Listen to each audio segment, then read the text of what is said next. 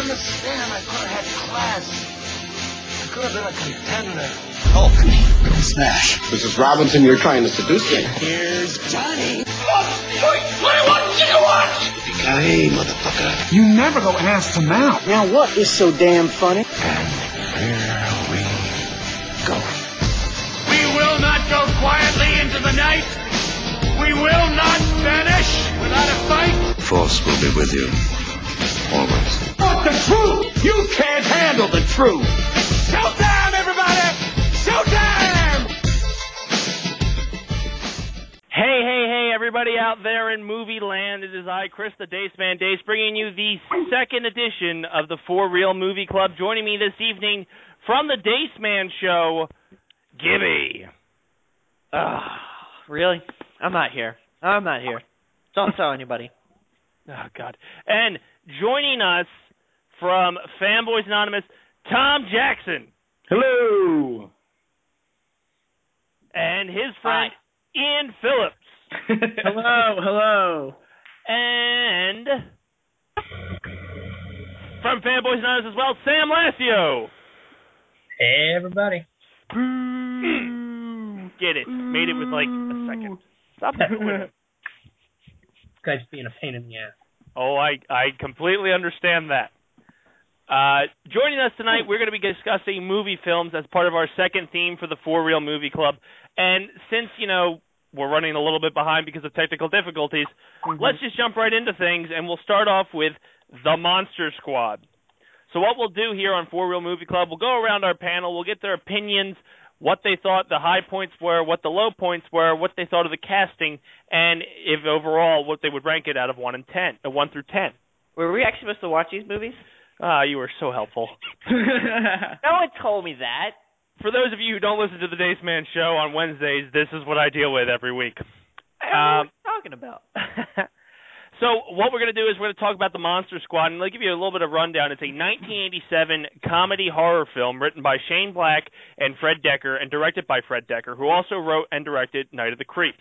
It was released by TriStar Pictures on August 14th, 1987. The film features the Universal monsters, reimagined by a team of special effects artists, including Stan Winston, led by Count Dracula.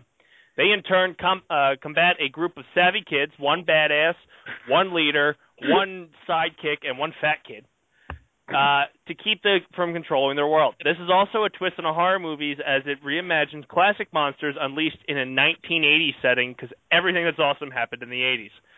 And the film also makes a barb at incest horror sequels with a film within a film is questioned as to how many times can a serial killer come back from the grave. So, let's kick things off. We'll start with you, Sam. Well, Uh, first, just want to say that was a very beautiful reading off of the Wikipedia page. You're absolutely welcome. I'm actually the only reason I knew you were reading off of Wikipedia is because I'm using it because I hadn't heard of this movie before five minutes ago. so I think your overall impression would be this film is uh it's a film. Uh, It's my a film. yeah, yeah, this is a movie. My overall impression is Definitely this is. something like a horror movie, monster movie, uh, like the Avengers, like How is all these recognizable characters coming together as a team. Yeah. Uh sort of. I don't know, man. I it's There's no Nick Fury to gather them. I, I just need some help here trying to figure out how this is a horror movie. Because Dracula's in it. And, and Frankenstein Yeah. Frankenstein, and two mummies and the Wolfman. Right? so it could be a love story with Frankenstein, and therefore it has to be a horror movie because he's in it. Did you say it was a love story? Because he, he No, no, no, befriends a I little just- kid. Yeah, I, I don't think they were in love. I just think No, I'm just saying it, it was technically a love story, and there was Frankenstein mm-hmm. in it. Therefore, it's a horror movie because Frankenstein's in it, right? Because he's a monster. Oh my god, Jesus. so Gibby, uh, since you are so avid to keep poking holes into it, what did you think of the movie that you just watched probably a couple hours ago? Uh, first off, I don't know how in the world they can classify that as a horror movie. Um, it is extremely corny, but it's so corny it's kind of hilarious. Uh, probably one of the best parts is when the uh the leader goes, kick him in, kick him in the nads, kick him in the nads. what? And the fat kid goes, what? What? Kicks him in the nads. He goes, I just Wolfman's got nads. that was one of my favorite lines from the movie, and he just would not stop harping on the fact that the Wolfman had uh, nards after that. oh man, that was great. Uh, Ryan, what was your first impression at the movie?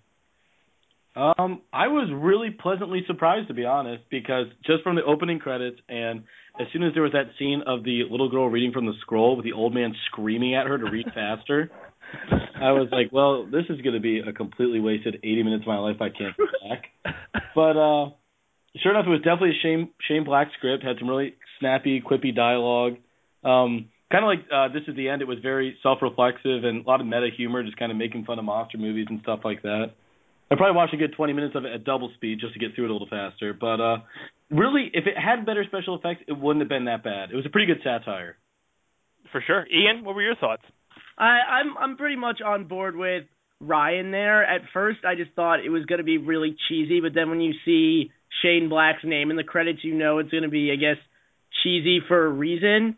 And it was very much a product of just like every 80s movie about a group of kids getting in trouble. At least one of them is from a troubled family, obviously. But I thought since it came out at the end of the 80s, it was kind of a really fun spin on that. And it was only 80 minutes, which doesn't happen with a lot of movies, especially I think all the other ones we watched. Maybe not Cloverfield, were about two hours long. So it's kind of nice we can go through that breezy pace. Mm-hmm. But overall, I really I enjoyed it. It was like che- good cheesy 80s fun.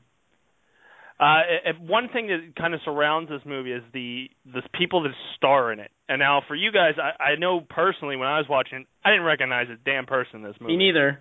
Uh, it, it currently stars Andre Gower, Robbie Kiger, Brent Chalem, Ryan Lambert, Michael Faustino, and Stephen Macht.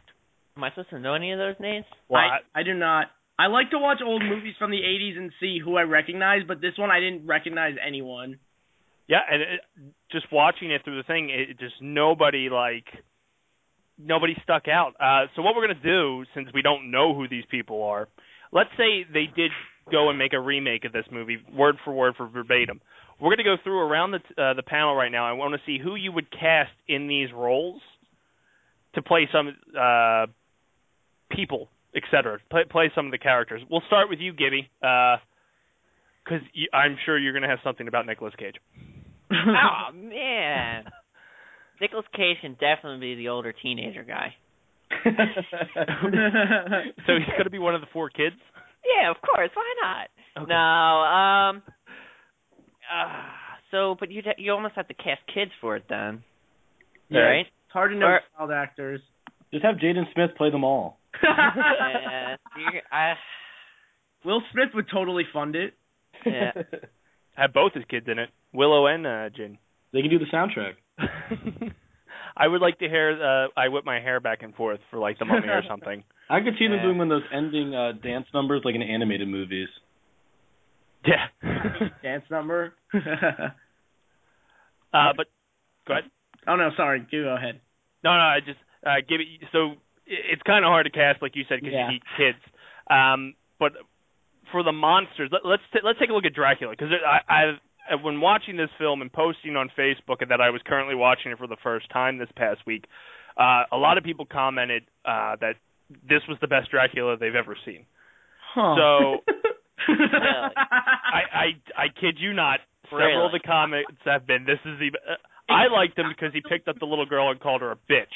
There's a lot of wait. What what was this rated? Does anyone know? Uh, I want to say it's PG. Hang on, I'm on the There- end. There's there's some there's some pretty bad words in this for a PG rated movie. I guess they didn't really get the rating. No, it was, it was PG-13. A PG thirteen. Oh, okay. This yeah, was like but the seriously, beginning- uh, the homophobia was nuts. Yeah, there was a lot of it. that and the uh, all all the whole Nazi references with the German guy too. Yeah, for no reason, just to remind you he's German. But he says, I think I don't. It, it should not have made me crack up, but made me crack up when he says, "I know how to deal with monsters." Showed his, his tattoo. Really bad. Uh, Let's go around the panel real quick. What did you think of since Dracula was the main? Uh, Please. Okay, let's go back to casting the kids. Go ahead, say who the kids are, Gibby. Uh, I would just, I, I mean, for me, I feel like a lot of them, like uh, Jonathan Hill could definitely be the fat kid. It's, it's Jonah Hill. Jonah Hill, whatever. It don't matter. It don't Jonathan matter. Hill's his stage name. And I would definitely go with oh whatever Michael. Yeah, Cera, Michael Cera. Shout Yeah. it out. You- They could be uh he he he to me is a good sidekick for the movie. I don't know who you could you would do as the the main cast guy. I would though. cast I would cast the really awkward kid from the way way back. His name's Liam James. I didn't really like that movie, but he looks a lot like the lead kid. Yeah, I can see that. Yeah, for sure. Uh, the, the the little girl could be uh what's her name? Uh Hermione from uh Emma Watson. I, I Emma don't- Watson. She looked like she looked like a, she just looked like a rip off version of Drew Barrymore in E.T., It would be great. Yeah. which I'm sure is what they were going for. But Uh, like Emma Watson in the first Harry Potter or Emma Watson today, First. because then it'd be a little creepy. Well, that's what I mean. Like, I only can think of like, I mean, when I think of kids, I am- almost have to be when they were kids. Wait, when we're talking about casting people, can it be those actors at any age or like the age they are now? Oh, I think any age. I think the child oh, stars okay. today. It changes a lot of things. I think we should get six-year-old Robert De Niro. I don't know what he was like, but I bet he's amazing. I agree. That We would can get probably be great. 19-year-old Meryl Streep to play the girl next door in the lingerie. You, the one that was quote unquote a virgin up until like the moment when it mattered. Yeah, I just- exactly. well, that doesn't count. God. well, I who think would, they just didn't ask. The, why couldn't the boy? Did it have to be a virgin girl? Yeah, I know, because all those Yeah. kids were virgins. Oh, clearly, Oh, for sure. Except for the one that lights matches off his shoe heel. yeah. So I that don't guy's know. Going on. the one, Yeah, the one who like- turned into Hawkeye, right? Yeah, that guy. The mummy slayer. Yeah. Oh no, it's the Bride of Frankenstein. Yeah, I like how he waits ten minutes, then shoots, and then just stands there instead of reloading it. Waits for him to come right up next to him, and then go, all right, maybe I should get another stake out of my back. That's how you know he's a badass. Yeah, it, it's a total Hawkeye move. So he w- he was just, and all. If, I don't know if you guys noticed while you were watching, all the rooms were plastered with Marvel posters. Oh, Yeah, for sure. sure. The little the six-year-old with the Punisher poster. Yeah. There was also a ton of product placement for Burger King. yeah. Well, thought- that yeah. did you notice it was the entire town square from Back to the Future? Basically. No, that was that was the Universal lot. oh yeah, you're right. That is literally the back. I would cast the Back to the Future town square as the town square. It's a really good town square. Not not gonna lie. Got a really big Burger King, very spacious. I think one of my favorite lines is towards the end when they say, "We can't do this in a church. Why don't we just go do it in Burger King?" exactly. uh, Oh. So for when it comes to the let's let's focus on the monsters for a little bit, um, since we're talking about characters and stuff and casting uh, the the square from Back to the Future. Um, do you feel that they obviously picking Dracula, Wolfman, the Mummy, and Frankenstein made sense? How about the creature from the Black Lagoon or whatever the hell he was? yeah. It was in it for like one second, or what? That one. Yeah, it was Yeah. very brief, but for some reason they chose that as one of the monsters. Did you Every feel that team fit? needs its Aquaman, all right? yeah, exactly. But it One just felt fat a li- kid kills. yeah, he, he felt a little out out of place when it came to all these monsters that were running around. I mean, he popped up out of the the lake to look at the kid, and then he popped out of the sewer real quick at the end. Well, he also br- lifted the, uh I guess it was his coffin out of the lake too. Oh, that's right. yeah, he was there with him. Yeah, I forgot about that. Yeah, when when when Dracula thought he was using his powers, but then it turned out he wasn't. Yeah. But, but he didn't know that. Uh, my whole thing though is, is like everyone else, are like the Wolfman's a guy, like they all have somebody else that like they are, except for that creature out of the lagoon. He wasn't like some, he wasn't like human at some point in time. He's he was just literally shows up out of nowheres hmm and there. you know what I mean? Like even the mummy at one point was alive, and it was a person, and he just obviously just got I guess got brought back to life by Dracula, but. And then you got the future from the. He just shows up out of nowhere. Has absolutely no segue into there, and he just shows up lifting up the uh casket. That that's his entrance. Well, That's he's just true. been chilling. Yeah. He was just in that pond for all time, and then Yeah. Um, another thing that cut- since we we harped on uh, the the Black Lagoon creature, whatever the hell he was, um, origins. How about the Wolfman? and how he was in the police station saying, "I'm gonna be a wolf. Please put me in here." I'm a werewolf. I'm a werewolf. Lock me up. Lock me up. He looked. He looked the of all of the characters, his makeup and costume looked the fakest. I think. Well, it didn't help that he did that like Power Ranger villain thing where he just jumps out and kind of like hops back and forth a little. it doesn't actually do anything. Um, but not only did he do it once at the actual police station, but he then proceeds to call the police station again at a later moment. I'm a werewolf. telephone. I'm a werewolf. I'm a werewolf. And the only reason he got the attention of the police station was he told the sheriff he was going to kill his son, or that, that Dracula was going to kill his son. Exactly. Now I we're would still take him over Taylor Lautner any day of the week. Yes. or Uh, go like ahead. Jay Fox. Never mind. The real Teen Wolf. That's the real Teen Wolf. Um, on top of that, uh, with all these monsters and the sheriff and stuff, the there's this lieutenant or his assistant or detective. I can't. I don't. The the only black guy in the film. Um, I like how he dies first. he does. right. kind of where I was going with it. Like you have one token black guy, and That's Uh. just like spirit of 1980s filmmaking right there. Yeah, it's a, this is a deep satire. It's drenched in irony. You're right. He, he can't. He, he can't figure out how to open up the car door in order to escape from a burning stick of dynamite that took like five minutes to go boom. Yeah, because Dracula has pirates. well, that's another point. Uh, Dracula's go-to weapon was sticks of dynamite. It They didn't say this was faithful to the original tale, guys. Exactly. Exactly. Um, but it, it makes. um, Go ahead. based on what you guys are talking about this movie, since I'm like one of the people who hasn't seen it, if they were to remake this, it sounds like it would be really awesome if you got like, um, like the guys who do like Pineapple Express and stuff, like James Franco, Seth Rogen. If you got those guys to remake this movie, it sounds like it'd be fucking hilarious. I could Yeah. totally see them doing it. Oh, that would be great. It'd be more of a stoner comedy, but that would probably make it even better. Probably have a Yeah, Chris yeah. Nolan ending then, whether it really happened or not. Yeah. Mommy lights up a doobie afterwards. Now I And want then to know. Well, do be out of mummy wrappings. And as they're done token up, they go, "Let's go to Burger King, guys." Burger King. Get Now, the product placement in. I didn't grow up in the 80s. Now I want to know were these special effects considered good back then, or were they always cheesy? Because I think the cheesiness adds to the movie in general.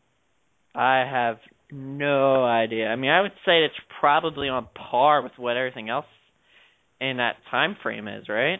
I don't. I feel like I've seen movies from back then that had better special effects. I mean, I mean, you're going to be like talking like Star Wars, uh, probably the second one, right? Was I don't around think that it's as time. good as Gremlins. then did. again, I think this also only this had a really low budget. Like Mhm. it was oh twelve million dollars. I don't know what that was back then, but today that's nothing.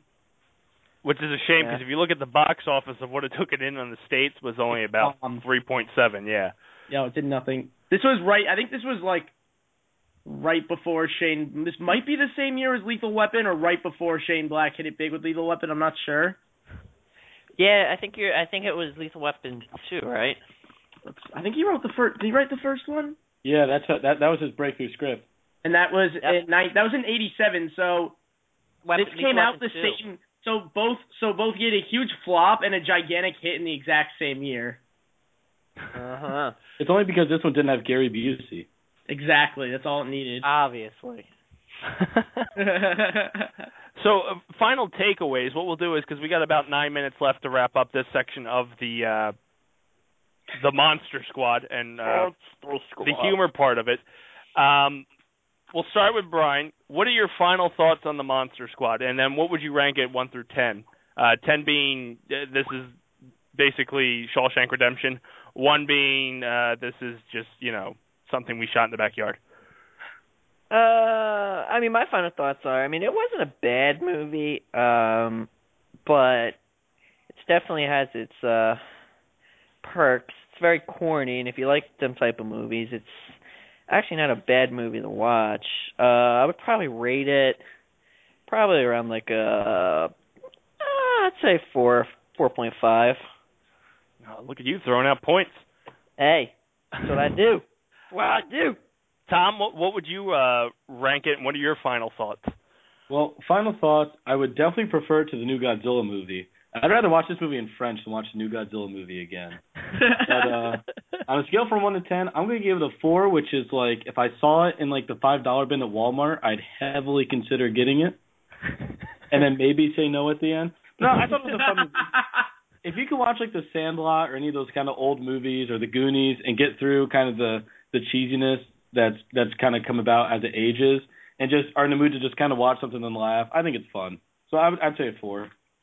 Nice. Uh, Ian, Um, I'm a I'm a big fan of these like '80s kind of preteen comedies like that, and this is really cheesy. The whole movie's like pretty cheesy, but if that's exactly what you're in the mood for, I think it's worth watching. And if you kind of have seen a lot of monster movies, I think everyone will enjoy the satire of it. So, uh, homophobia aside, I'll give it five out of ten.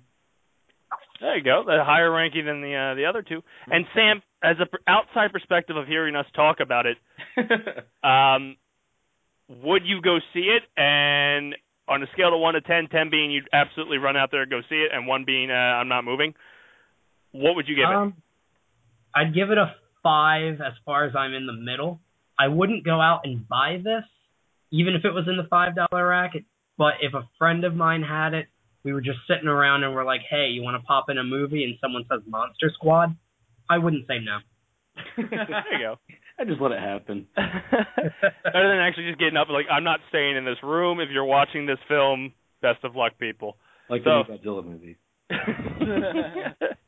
uh, speaking of Godzilla, the next film that we'll be rolling into, uh, if you're listening to us Segue. live, we're going to be going into Godzilla 1998. If you're listening to us on the archive sessions on YouTube, uh, you can click the next video. We'll be doing Godzilla 1998, the Broderick film, um, not the one that just came out with Walter White. So Ferris Bueller, not Heisenberg. so stay tuned, sit in your seats, and we'll roll right in to Godzilla 1998 here on the Four Real Movie Club. As for those that are listening to us live, we're going to keep going. So there you go. um, so the next film that we're going to review is Godzilla, a huge franchise that has just been out there since the 70s and all the way to today. It- mm-hmm. Welcome Hello. back. Sorry for that uh, technical difficulties because you know technology flows. Um, I believe we are currently live still here on Blog Talk Radio. Uh, we just wrapped up our Monster Squad conversation, and we're going to be rolling into the 1998 Godzilla films. So, with that being said, trying to jump onto the studio now.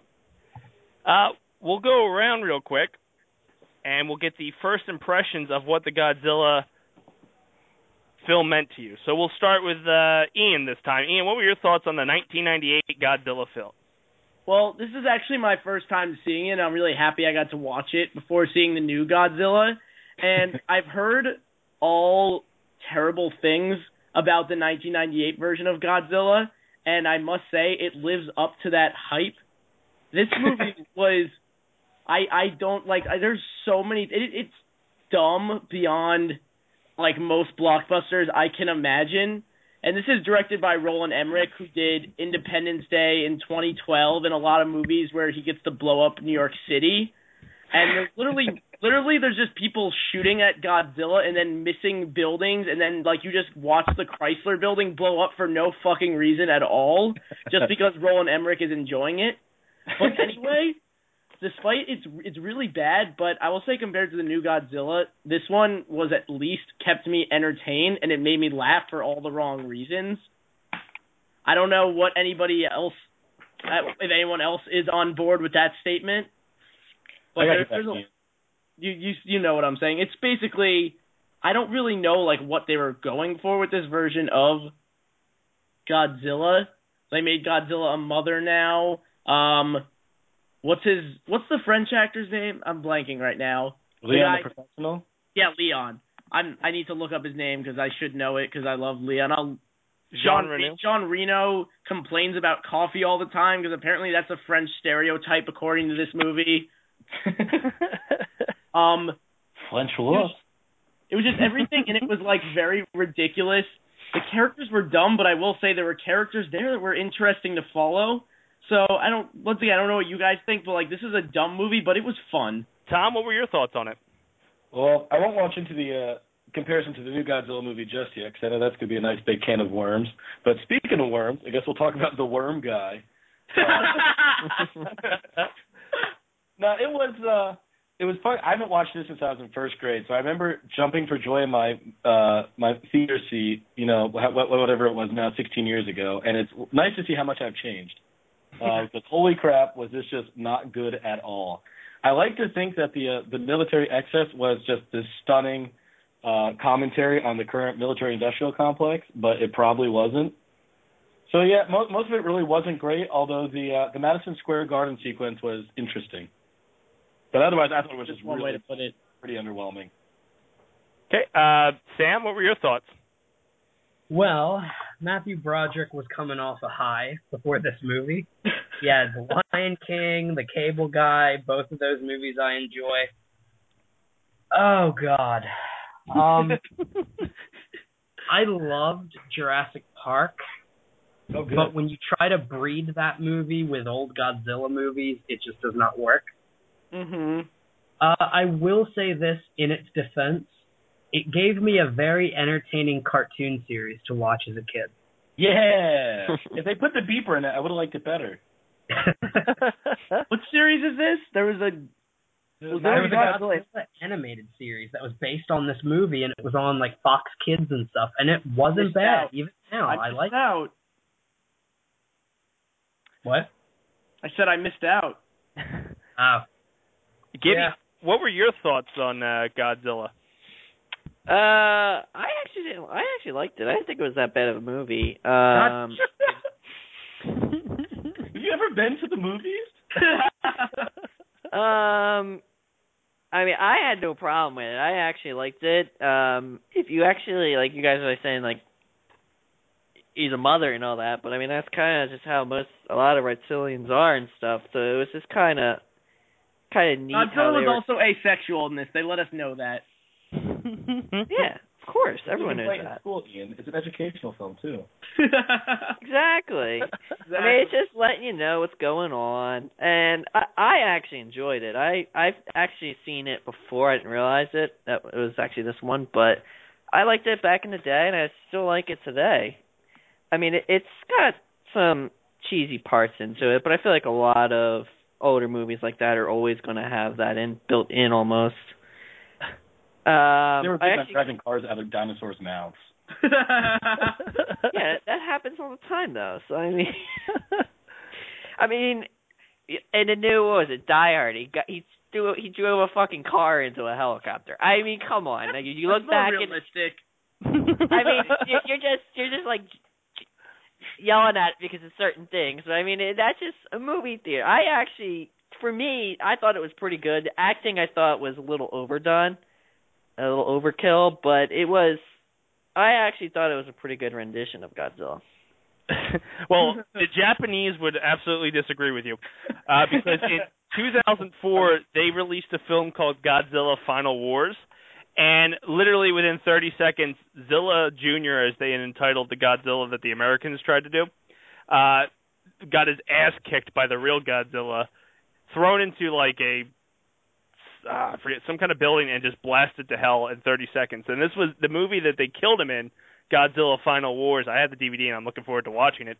Uh, has about 16 monsters in it in total for Godzilla to fi- uh, fight, and Zilla Jr. or the Matthew, Bro- Matthew Broderick Zilla uh, only lasted 30 seconds. So I think the Japanese are not too happy with this film. Godzilla doesn't fight any monsters. The humans are fighting against Godzilla Yeah. in this one. And also, what was Godzilla doing coming to New York City? Going from suddenly being somewhere in the Pacific Ocean in New York City. I just like to I, I think I like to think that Godzilla was trying to figure out like, oh, where's a good place to bring up my family? New York City. In the garden. In the gar- in, Right. the, in the Knicks locker room. It's a, it's a perfect nest already built for you. Okay. of course. Uh, one subject I also like to touch base on when it comes to the '98 Godzilla film is the overabundance of Simpsons voice actors that made Yes. appearances. Yes. We should talk about this. So go go ahead. You can go ahead and uh, start the conversation. The, the lead one, of course, is Hank Azaria, who does voices of Moe uh, and many others. But as a as a pretty sexist news anchor, and then we also have uh, Hank Azaria in it. as a reporter. It's a little if you grew up watching The Simpsons, it's a little distracting because all I could hear was Principal Skinner. and Uh, then Go, we have one other Nancy Cartwright, who I forget who's Bart Simpson. I forget who she played in it, but she was in it. hmm I think she was uh, Audrey's friend. Okay. I think.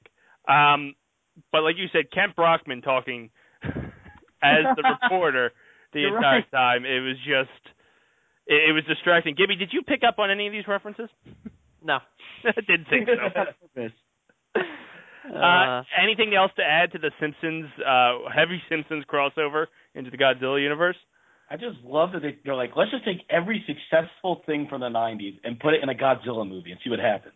Like Blockbuster? Well, like every single like that whole yeah, like blockbuster. Like like like probably thirty percent of those shots were just Jurassic Park shots watered down. We'll just Yeah. make Jurassic Park and the Simpsons and we'll make a million dollars. and they did, and they did. What? So apparently, go ahead. I was gonna say this movie still made more than the Green Lantern movie. True story. That's hurtful. Um, By a significant margin.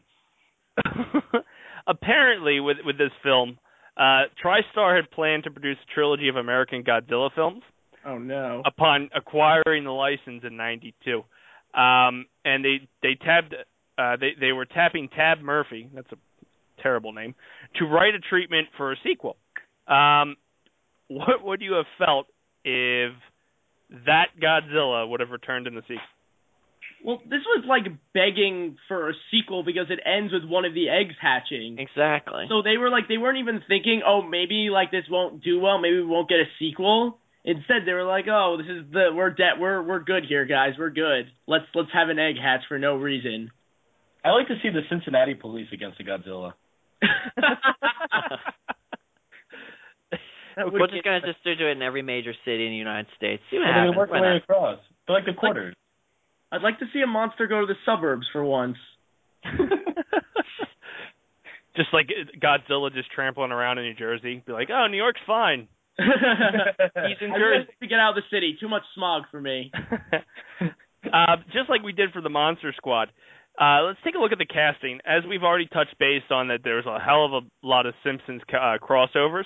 But how did you feel about Matthew Broderick and his ridiculous name? Uh, Gibby, we'll start with you since you seem to like this film so much. What do you mean?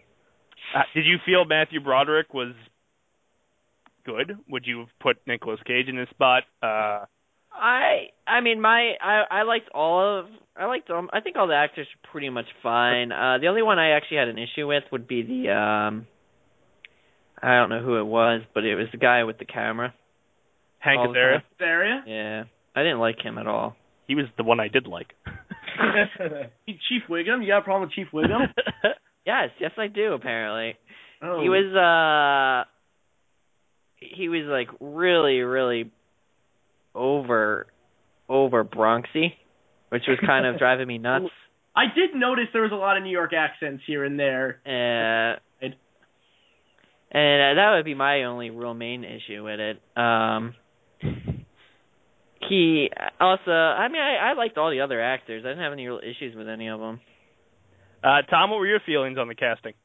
I'm a huge fan of both the original and the remake of the producers, and he just did the Leopold Bloom voice the whole time. I just couldn't take anything he said seriously, and he was just kind of belching out some of that really typical, like sci-fi, like pretend science stuff the whole time. So you combine that with "I'm Leopold Bloom," and I just couldn't take anything he said seriously. Sam? What are we talking about? the the we're, not uh, talking, we're not talking about anything. Don't worry about Sam. what did you think of the casting for Godzilla? Um, I mean, honestly, there was really nothing wrong with the casting. I, I mean, uh, there was some bad, there was some bad acting, sure, Mm-hmm. but really, what made this movie bad wasn't actors. I mean, I don't really think uh, Maria Pitillo was all that great, but Matthew Broderick, I mean, he wasn't bad. He wasn't a bad actor. He was a bad character, if that makes sense. But Yeah.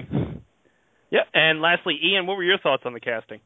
well, this is coming from somebody who's actually a very big fan of Matthew Broderick. He's been in a lot of great movies. He's been trained in theater, and I felt like he literally had no emotion in this. Like you just, I could just tell the whole time he was just waiting to get his paycheck. He delivered. I wish I had examples, but he delivered every line with about the same delivery. Like he would just be like, "Oh look, there's a monster over there," with no excitement in his voice whatsoever. It just, I don't, I don't know how to describe. Like he didn't. It's like I guess you could call it phoning it in is the best way to say it, because I know he has more talent, but he didn't. He felt very miscast in this role. So one of the other things that were uh, huge with Godzilla '98 is the over marketing. And one point I want to touch base on um, Taco Bell. Oh man. Remember the Taco Bell commercials, especially that little dog, Oh, uh, how could I forget? The Chihuahua. the little Chihuahua. That's right. We're gonna need a bigger box. when I look back at my childhood, these lizard, lizard. yeah, these toys and these cos- uh, like commercials stick out the most in my mind. Uh, Ian, what were you, do you? What was your favorite thing about the whole Taco Bell Godzilla crossover? I don't. That was. It's it's really funny that you're bringing it up because I completely forgot about it. But I had never seen the movie before this weekend, and my memories of Godzilla as a kid were from that stupid little dog going, "We're going to need a bigger box." but I think you're actually bringing up in general. There's a lot of product placement in this movie. Especially, it's really funny because you'll see a lot of blockbuster product placement. Yes. There's a lot for that. There's a scene where a monster, or what- not a monster, one of Godzilla's babies eats a sprint sign, which is kind of counterproductive because they're eating their own product placement. Yeah, I don't. It's just how they get there. I have very mixed feelings about product placement in general. Um, I think it can be. I, I understand there's a lot of good things about it. It can help get. It can help you get funding for a movie. I think it's okay if it's just part of the world and if it's just there and nobody like addresses it. But it felt like it was addressing it a lot. They were not subtle about it here, and it can get irritating. So you like product placement if it's not product placement? I, I, I don't want to say if I like it. I'm fine with product placement if it's just there and like nobody's really acknowledging it that heavily. Well, no. Like Ian and I talked about this earlier. Iron Man three is supposed to have over 200 pieces of product placement in it. And I didn't know that. But like, could you stop and, and name even 10 of those? Like, if I sat down, I could definitely hammer off probably 20, 20 to 30 from Godzilla, Yes. including that French special forces always start to always go into battle with a mouth full of juicy fruit. Gibby, what were your thoughts on the uh, oversaturation of product placement? I, I definitely have to agree. I mean, they definitely did kind of overkill it, but I, I feel like that was definitely um back in the day. A lot of the movies uh had that. I think that was a major way for a lot of these larger blockbusters to actually get funded. I almost feel like. Yeah. So, and I feel like it hasn't really changed much. I still feel like they still do it because if you look at a lot of movies nowadays, they still have a shit ton of product product placement. You you just they're a lot more subtle about it. Basically, they're not basically just jamming it down your throat like they were in like this one. I mean, even in the Monster uh, Squad, we were even talking about it how they had like blaring all over the place about um Burger King. I mean, I think that's just it's almost like a it's an unfortunate necessity. Um whereas people probably don't like it as much, but it's just ha- how it is. Mm-hmm. And if you want like a basically a movie to be uh out there, you, you basically need to find sponsors and that that's obviously a very easy way of finding people to basically give you money. and I I I would say they probably overdone it with just how literal they were of how like they were just jamming it down your throat. Uh but I, I feel like it's an unfortunate necessity. So Uh, um, Sam, what were your thoughts on the uh, commercial? On the commercial, what do you mean? I mean, the commercial uh, commercialization. Yeah, product placement.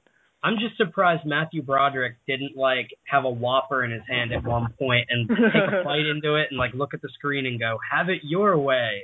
Thumbs up. finish my Whopper.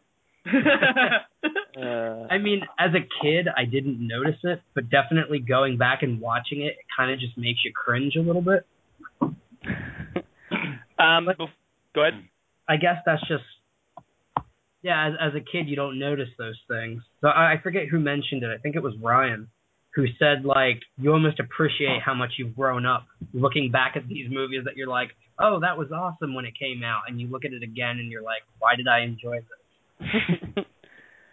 um, before we move on to the next topic, which I think is going to be the the most hit on point when it comes to Godzilla, uh, just some of the awards that this uh, this masterpiece had won. Uh, it won Worst Supporting Actress from the Golden Raspberry Awards. Uh, Maria Pitillo. Uh, the he worst by his full name. the uh, worst remake or sequel for the TriStar Pictures. So uh, congratulations that. It did win Best Special Effects at the Saturn Awards. Uh, and it also won BMI Film Music Awards. So the soundtrack was actually pretty badass. But did does Oh, anybody like we should talk about that end credit song for a second. go ahead? The the end credit song, which was a cover, uh, a metal cover of uh, Kashmir. with uh P Diddy, right?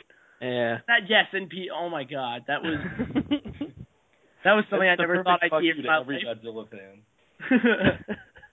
That's obviously needed in every movie, though. So the, besides the, the soundtrack was like uh, awesome as hell because it had like the Wallflowers uh We Could Be Heroes. oh. Um and I, I definitely remember the P Diddy and Jimmy Page singing Come With Me. Uh where Kashmir's the background beat but they're singing weird lyrics and he's making love to Godzilla or something.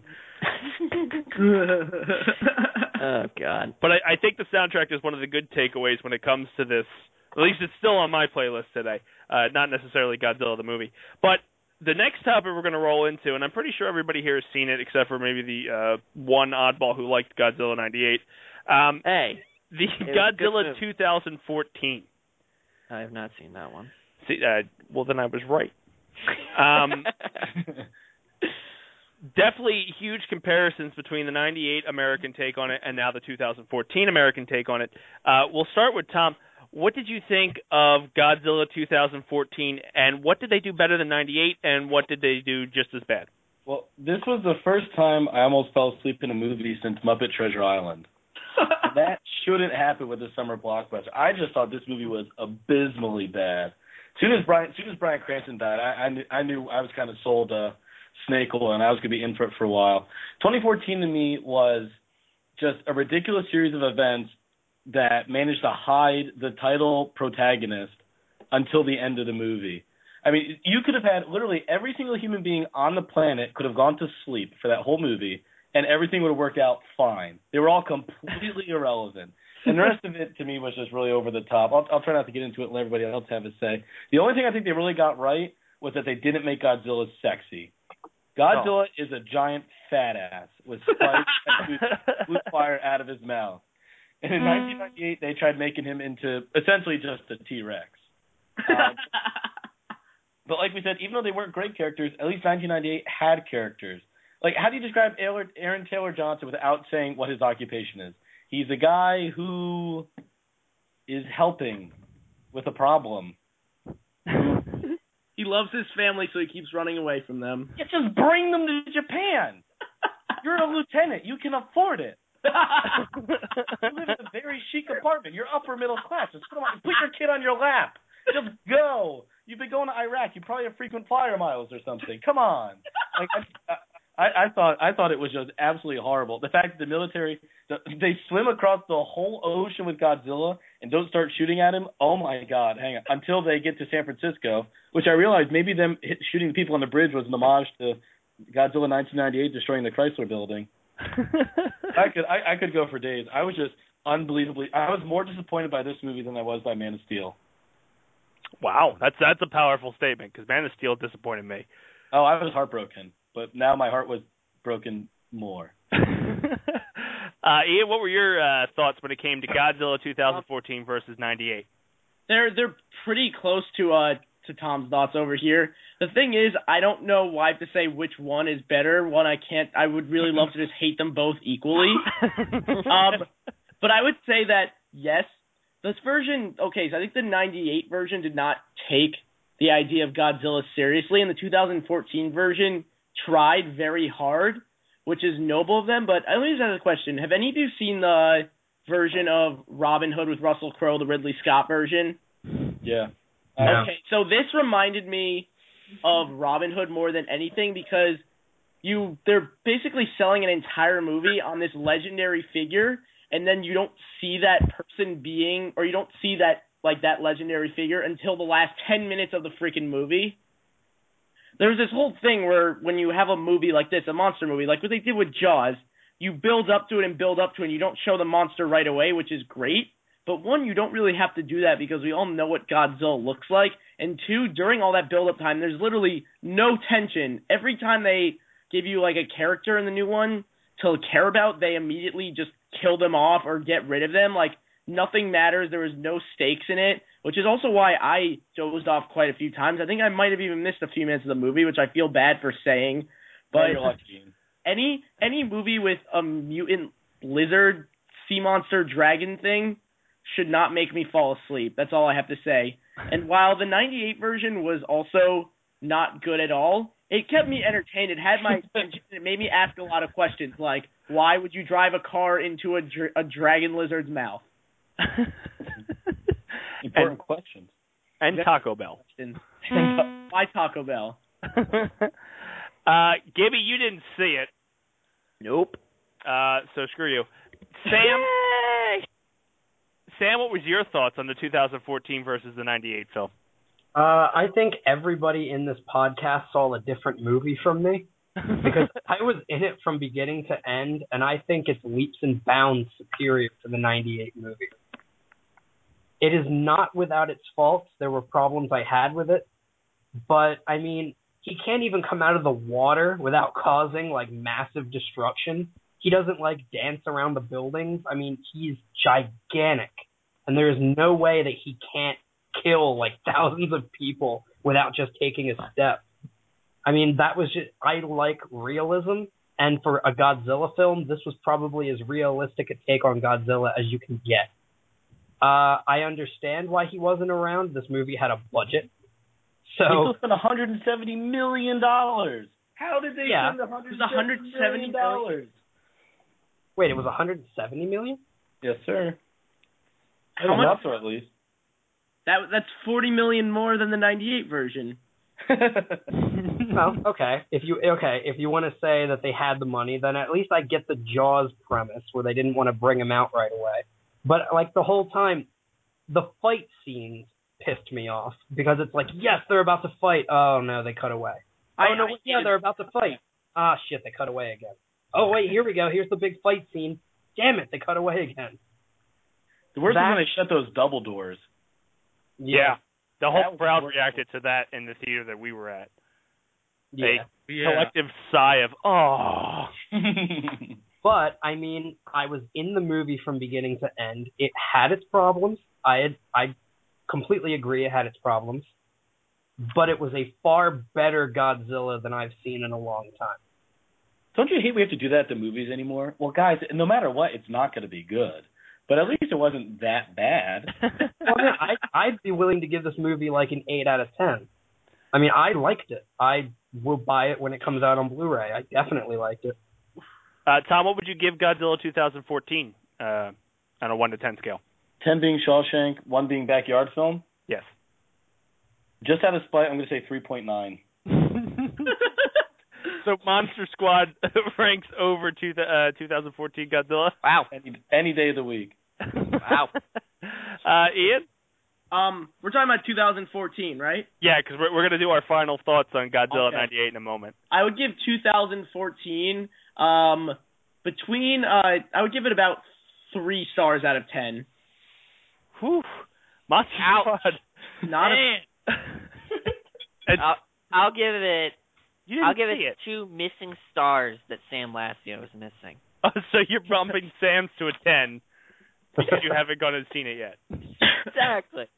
Okay. Uh, since you are uh, not with the times and you're still stuck in the 90s, what did you think of the 98 Godzilla on a scale 1 to 10, Gibby, and your final thoughts on the movie? Okay. Uh, my final thoughts were, I mean, I actually liked it. I thought it was a pretty good, interesting film. I mean, I granted it did have some issues, um, but I, I would definitely go with probably probably around a seven out of ten. So, okay. All right, fair enough. uh, what? I, Were you I don't, laughing? I don't know why I'm laughing. I'm sorry. Been to the movie? no, no, I haven't. How does that sound? God Seventy damn percent as good as Shawshank Redemption. Exactly. It's, it's, Right? no- Now that we put it that way, I completely agree. Tom, what are your final thoughts on Godzilla 98? Uh, one to ten. Yes. Again, just just just to spite it more, I'm going to say a three point nine zero one. so it's above. 2014. No, 2014 would have gotten to 3.902 if Ken Watanabe would have made more than one face. Just one more expression, Ken. Ian, what are your final thoughts and uh, ranking on Godzilla 98? Um, all right, Godzilla '98. I would give it. I just want to before I give my final review. I want to just. I just found in my notes my favorite exchange in the entire movie, Mhm. which was between Jean Reno and I don't remember who the other guy was. It might have been Hank Azaria. But at one point, Jean Reno goes, "You call this coffee?" And the response he gets is, "I call this America." Which is to go to the overall point that this is a movie. This is a movie about a Japanese monster directed by somebody that's German, set in America, and I feel like the whole thing has a giant identity crisis. And I feel like half of this movie is Roland Emmerich's really weird American patriotism, which goes through like every one of his movies. I don't know how much it relates. I find it really interesting. But anyway, Godzilla 98, terribly made, really cheesy in not a good way, made no sense story wise. Special effects were terrible, but I laughed a lot and I did have a good time watching it. So because of that, I'll give it two and a half out of ten stars. Whew. Man, you guys Ouch. are, are Ouch. not my happy heart. with the films tonight. My heart, Uh, man. We're we're we're just getting started. uh, I'm looking forward to our next one. Uh, Yeah. Sam, what was your final thoughts and rating on Godzilla 98?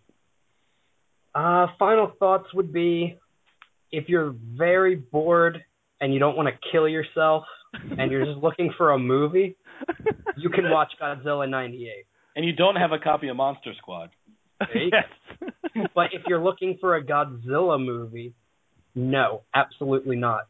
As far as just a movie, it's at least watchable. But for a Godzilla movie, no, absolutely not. I'd give it like a four. Gibby is the only one who's given a rating to any of our movies so far over five. Uh, for those of you listening here on Mega Powers Radio, our next film we'll be rolling into is Cloverfield. Uh, those of you listening on YouTube, make sure you click to the next video to see Cloverfield. And I'm going to pause at that awkward silence because that makes editing so much easier. We're going to roll right into Cloverfield for our next segment here on Four Real Movie Club. Um, Cloverfield is a 2008 American science fiction monster film, according to Wikipedia, directed by Matt Reeves, produced by J.J. Abrams, and written by Drew Goddard. Before setting on an official title, the film marketed as uh, January 18, 2008.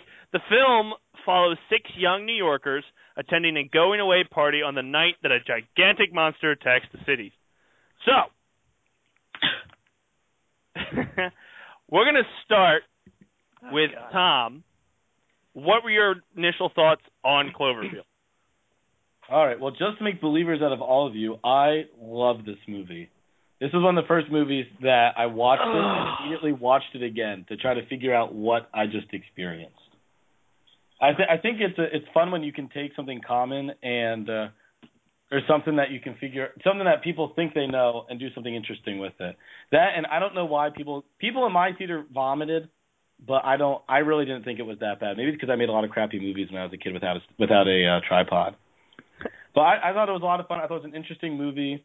and I really enjoy it. So I, I recommend everybody watch it and not Godzilla 1998 or 2014. uh, Ian, what were your thoughts on Cloverfield? This is a movie I didn't get to see it in theaters, but I watched it in high school at home alone. No. But I have really fond memories of it, and I really, I really love this movie. This is definitely one of my favorite movies in which a monster destroys all of New York City. I'm not somebody. I'm really not a very big fan of found footage movies. I'm somebody who can either get nauseated or annoyed by them. I happen to think the Blair Witch Project is one of the most overrated movies of all time, but that's not part of this podcast discussion. Anyway, I love the way they put found footage into it. The movie is scary as hell. They really did the whole Jaws effect that I talked about before of not showing the monster until later really well. Um, I would highly recommend this, and I hope maybe one day they re-release it in theaters so I can see it there. Sam, what were your opinions on Cloverfield? Initial reaction. Initial reaction when I saw the movie was I enjoyed it. Uh, I was not a fan of how shaky the camera was. And I mean, AMC actually had to warn people about it going into the theater. Um, I liked how the creature looked. I liked the chaos going around. But honestly, I liked the story I found out after the movie that like the producers and the writers and stuff talked about more so than the movie itself, and I wish they would have explored it. And lastly, the one that I'm most excited about because his opinion is great. Gibby, what were your initial reaction I, to Cloverfield? It was such a bad movie. I I can't even. I can't believe I'm actually in this room with you people. Like I couldn't stand that movie at all. I I um I basically fell asleep midway through the freaking thing. Were you it was upside down? So boring. Like, oh my god, I'm eventually gonna drop the camera. It's like, oh my god, all you're doing is hearing things. Oh my god, and freaking can't see shit because you're just running around with the camera in your hand. what in the world? How can you even call this a movie? Like, I felt like when I went there and saw it, I was like, I went, I almost was tempted to go and be like, I want my money back. It was so god awful. I, I don't have no idea how in the world you people are even praising this piece of shit. I mean, it is awful. I mean, there is like no acting whatsoever. They're literally just running around the entire time, and the buildings and shit are just falling, and you can't tell what the hell's going on because it's it, you're just moving around the camera constantly and not being able to see anything. It, it is like if I'm going to go and spend money on something, I, I actually want to be able to enjoy my time. I actually want to be able to see something. I don't want to just look at a camera just flopping around because I'm running around like an idiot. I I, I uh, You know what? I, I'm just gonna stop there. Space. I think you should tell us how you really feel. it's such a bad movie. Like I can't I, I can't be the only one here that thinks that is literally one of the I would say it's probably the worst movie I've ever seen. Hands down, the worst movie I've ever seen. Did you see Godzilla '98? It was. I gave that. I gave it a seven. What do you think? I yeah. oh. I, I have no idea how in the world you guys even fathom that this is even appropriate to even be in a movie theater. this shit should have went right out to the VHS because it shouldn't even be put on DVD. That's how bad it was. And they should have just literally put them all in dump trucks. Straight to laser disc. dump them right in the ocean because that that's basically where it needs to go. It's garbage. Take it to the landfill, bury Wait, them that's all. where you put your garbage in the ocean? That's pollution. That's why we keep making Godzillas. hey, at least there's at least I can watch Godzilla. At least I can watch Godzilla. that was such a bad movie. Oh my god. I'm done. I'm, I'm stepping off my soapbox now. I really don't know where to go from that. I have a wait. Somebody before brought up how much they liked the story that the actors and the producers talked about more than the actual movie, and I was curious as to what they were referring to. I don't know who said that. Sam. Wait, yeah, what? Sam. You were talking earlier about how you heard like the the idea for the movie that like the producers and the actors had talked about but you didn't really go into detail. I was curious, like what that was exactly. Like, what's the movie? Oh, um, the afterthoughts, like what, the, like how they talked about the design of the creature and the backstory, where basically that it was a it was a baby, and that it was running around because it was used to being at the very deepest depths of the ocean. So just like when our, our ears pop when we go up a mountain or something, it essentially had a similar effect where its ears were popping. It hmm. saw all these bright lights and noises. It didn't know what was going on. It was scared, running around, and people were blowing shit up around it. I found that more interesting than I did the movie, which I enjoyed the movie, hmm. but it, I thought that that was cool. That is a really interesting idea. Like you can't really get into something like that in a found footage movie, but that's pretty profound. Yeah, but then it also implies there's more of these fuckers, and they're even bigger than it is. So there's gonna be another Cloverfield. There might be another Oh Cloverfield movie. God, I hope not. Oh my God. Well, there there is uh, speculation. I believe Cloverfield two is on its way, if I'm not mistaken. Oh mistaken. my! I hope They've I'm been not saying- alive for that. They've been saying that that that's been six years. It's been a while then. Well, what's it? Drew Goddard's huge now. I mean, he's the one doing the Daredevil show, isn't he? And he did Cabin in the Woods, right? Mhm. Yeah, he's he's we yeah he's the. I I think that like I think he'd like to do it, but I think he's got way bigger things going on to do another one of those. Yeah, you're right. So you're you're safe, Gibby. Thank God. Thanks. Oh no, I'm making it my personal life life goal from now on to make as No. many Cloverfield movies as possible. No, please. Dedicate Uh. them to Gibby. they will. It's gonna be called Gibby Field. God. The monster is real. The Oh. monster was stupid. You know what I think is Goddard interesting also is right that um, I thought about Cloverfield a lot when I was watching Godzilla 2014 because Max Landis did this really cool interview about Man of Steel, saying how you know how movies just constantly try to one up each other. hmm Pretty much, it's turned into a staple now that like at the end of a summer movie, you have to level a city.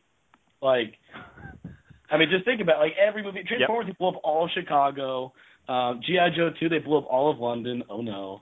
Um, That I mean, doesn't matter. They did, like I mean, like in one fight in Godzilla 2014, he stumbles back and just falls through a whole skyscraper. Like, I like just oops, and he just destroys it. But um, Max Landis kind of saying how this is getting to a point where like, how do you ever have a hero when no matter what, the best case scenario is you beat the villain and a whole city's gone. Like at the end of Man of mm-hmm. Steel, it's like, all right, well, well, the bad guy's gone. Do you guys want to go to a baseball game? No, everyone's dead. like, like I think I, I think Cloverfield's interesting because you know instead of getting desensitized every time Godzilla falls through a building, there's there's a whole building full of people who could have made Cloverfield. Like I think you need something to remind you the reality of what that weight is. Like there's even a rumor right now that the, the new Transformers trilogy is going to end with them destroying Earth. That, that's the point of one-upmanship we're getting to with these with these. To me, it's almost like pornography anymore. like like it's like it's just to this point where like you just keep it's like yeah let's destroy two cities let's let's destroy Mount Rushmore and then and all of North Dakota and Canada too like, like like how do you how's anything gonna have weight if you can't ground ourselves at some point and be like you know destroying like one skyscraper is a pretty big deal Yeah.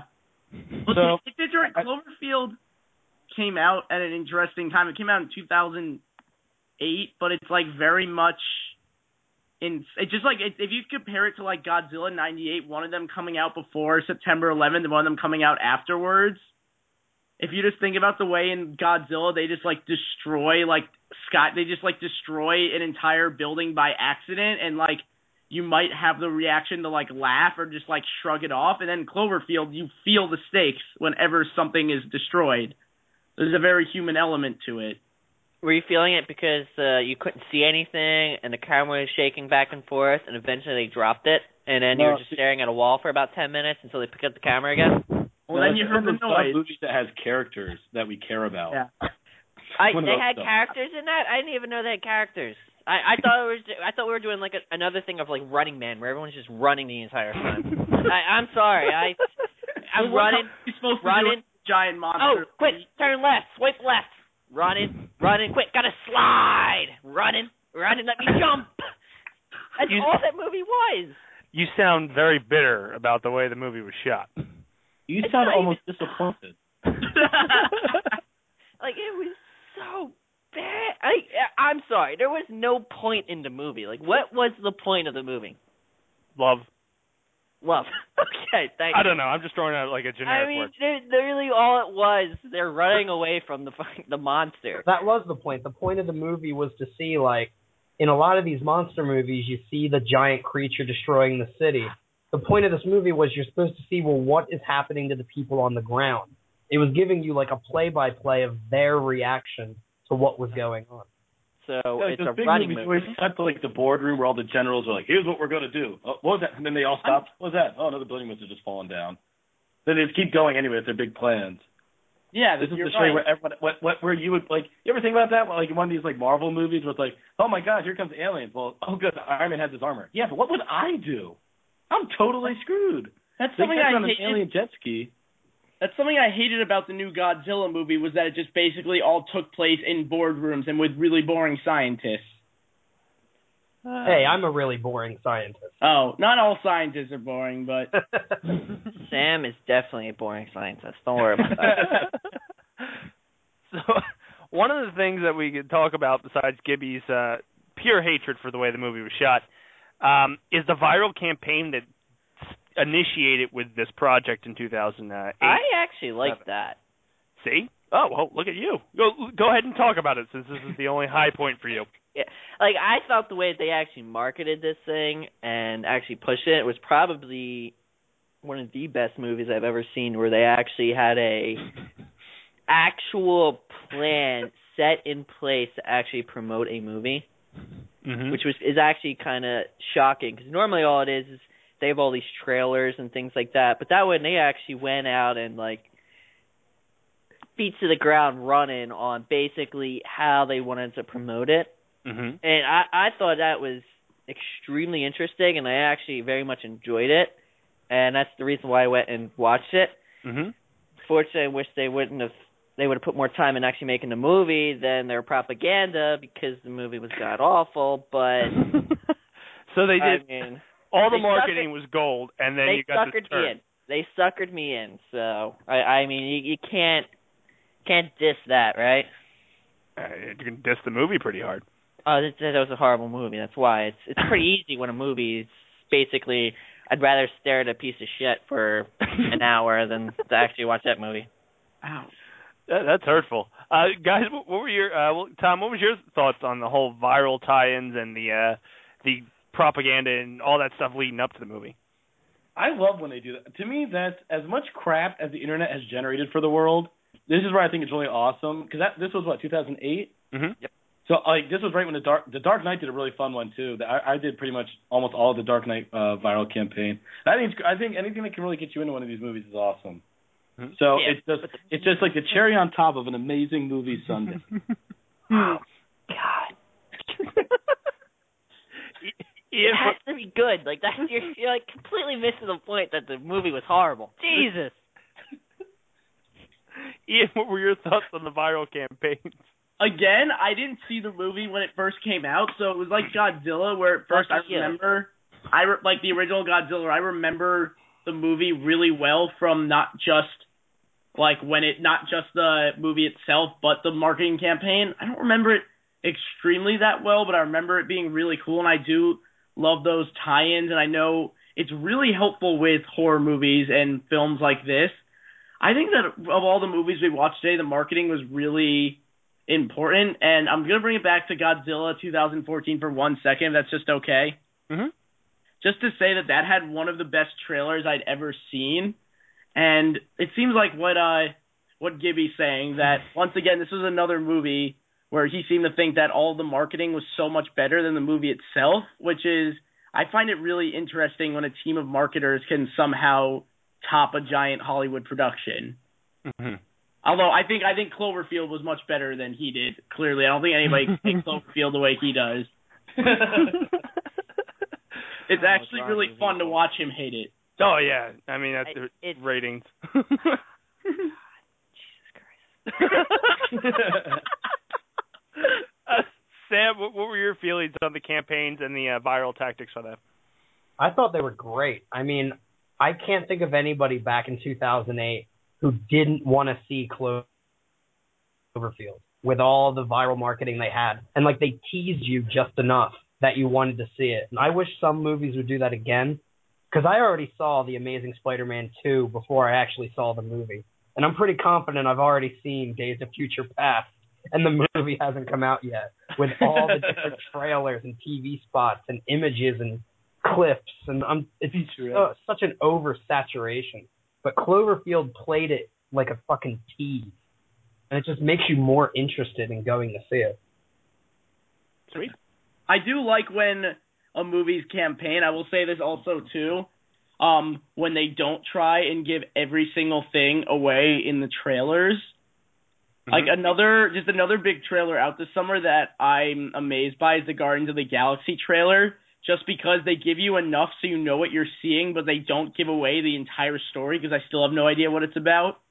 Mm-hmm. Yeah. That's what a good trailer should do. I think they've, I think marketers and everyone in Hollywood has forgotten about that. But a good trailer needs to make you interested in the movie without giving away all the best parts. You should still want it. You shouldn't feel like you've seen the movie in two and a half minutes.